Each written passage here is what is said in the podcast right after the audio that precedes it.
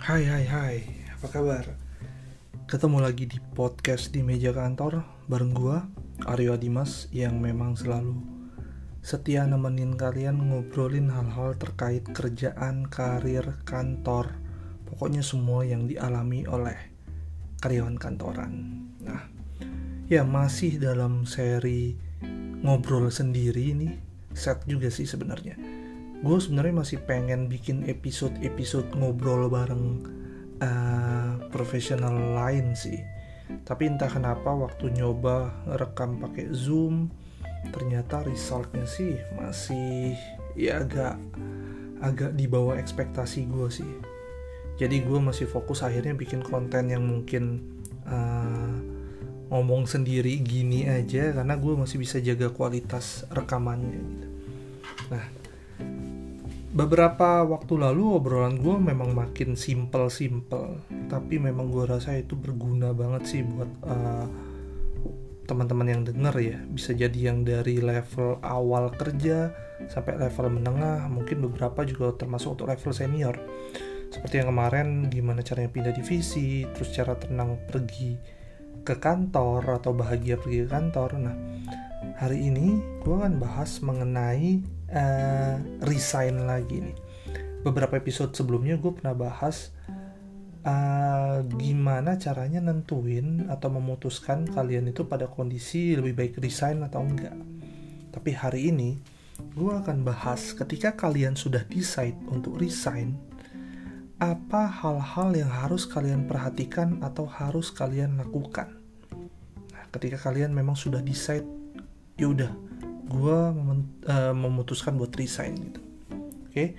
nah gue akan jabarkan beberapa poin dan semoga ini membantu kalian kalau memang kalian dalam posisi tersebut yang nomor satu yang nomor satu adalah nah ini bisa jadi uh, bisa diterapkan atau enggak tapi saran gue bicarakan baik-baik dengan manajer anda bahkan ketika sebelum kalian berpikir akan uh, berpikir untuk tanda tangan. Nah, tapi ini sekali lagi kondisinya beda-beda. Ada mungkin employee-employee yang ngerasa bahwa atasannya itu nggak bisa nih diajak ngobrol begini. Ada yang memang atasannya cukup terbuka sehingga justru atasannya nanti bisa ngasih advice, bisa ngasih jalur, atau bahkan bisa ngasih rekomendasi, atau at least sekedar jadi teman diskusi tapi akan sangat enak nih proses resign kalian ketika proses ini diketahui betul oleh uh, si atasan kalian ini gitu loh. Jadi dia memang sudah menerima dan dia bahkan bisa jadi membantu gitu. Nah, yang nomor dua itu adalah ketika kalian memang sudah ingin tanda tangan untuk cabut atau mengirimkan surat uh, pengunduran diri, pastikan kalian sudah 100% diterima di kantor tujuan kalian. Lumrah kok ini, ini memang sering terjadi. Jadi memang pada kenyataannya ketika kita interview, itu kan posisinya kita masih di kantor lama. Jadi gue agak tidak rekomen kalau misalnya kalian resign dulu, baru kalian mengurus proses masuk uh, atau misalnya proses interview ke perusahaan lain. Sangat-sangat risky gila lah kalau misalnya mau pakai cara begitu gitu. Nah jadi kita sudah memang harus eh, melakukan proses ke kantor baru. Bahkan kita udah tanda tangan 100% itu diterima di kantor baru. Barulah kita kirim surat pengunduran diri. Besar banget kemungkinan untuk apa pun itu bisa gagal. Mau ketika kantor baru kita udah bilang bahwa yes kamu pasti diterima. Tapi ketika kita belum tanda tangan semua hal masih bisa terjadi. Jadi pastikan kalian udah diterima di kantor baru 100%. Terus yang nomor tiga, cek aturan resign di kantor kamu. Baca kontrak kamu. Apakah ada penalti? Apakah ada peraturan khusus? Hati-hati loh. Seringkali kita itu ketika baca kontrak dulu waktu masuk, itu nggak teliti ternyata ada penalti atau ada peraturan-peraturan lain, ada peraturan nggak boleh gabung ke kompetitor dan lain-lain. Nah jadi cek aturan resign di kantor kamu dan di kontrak kamu. Itu penting tuh. Terus yang nomor 4, baru kamu kirim surat resmi ke HRD untuk pemberitahuan. Pastikan kamu sisi bos kamu dan buatlah memang surat yang kalau bisa customize kalau saranku. Tidak pakai template lah. Jadi kamu bisa masukkan pesan-pesan, kesan-kesan atau hal-hal yang lebih personal supaya ini menjadi pisah yang baik-baik lah gitu.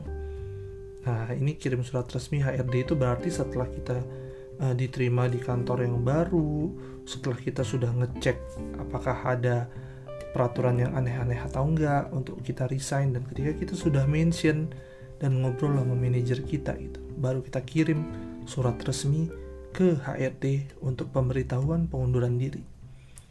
Nah, terus yang nomor 5. Nah, ini sebagai adabnya orang yang terhormat lah untuk cabut kita mesti siapkan rencana transfer ilmu dan pekerjaan ke penanggung jawab yang ditunjuk. Biasanya akan belum ada pengganti itu. Kemungkinan mereka masih akan nyari dan akhirnya kantor menunjuk penanggung jawab sementara. Nah, pastikan transfer ilmu, transfer status itu sudah dilakukan dengan komplit ke penanggung jawab tersebut jadi perusahaan kalian juga nggak serta merta berasa ditinggal tanpa uh, apa ya tanpa status yang jelas untuk pekerjaan-pekerjaan atau proyek-proyek yang sedang jalan gitu. Terus yang nomor 6 tawarkan manajer kalian untuk kalian ikut mencari pengganti. Memang merepotkan nih. Tapi itu akan sangat bagus banget untuk mengemas hubungan baik kita sama kantor lama kita. Jadi tawarin aja. Misalnya kalian adalah seorang data scientist. Oke okay, gue di komunitas gue itu cukup banyak data scientist lain. Gue akan coba rekomen posisi kosong yang gue tinggalkan. Siapa tahu ada yang tertarik perkara nanti sampai kalian keluar kan uh, keluar dari kantor kalian itu ternyata belum ada yang berhasil nggak apa-apa yang pasti gesturnya udah oke okay banget ketika kalian nawarin untuk ikut mencari pengganti itu. Terus yang nomor 7 buat surat perpisahan yang memang baik lah dan acara pelepasan yang berkesan. Kenapa? Ini simple, ini bukan perihal hura-hura. Tapi memang perihal meninggalkan kesan yang cukup mendalam ke kantor lama kita.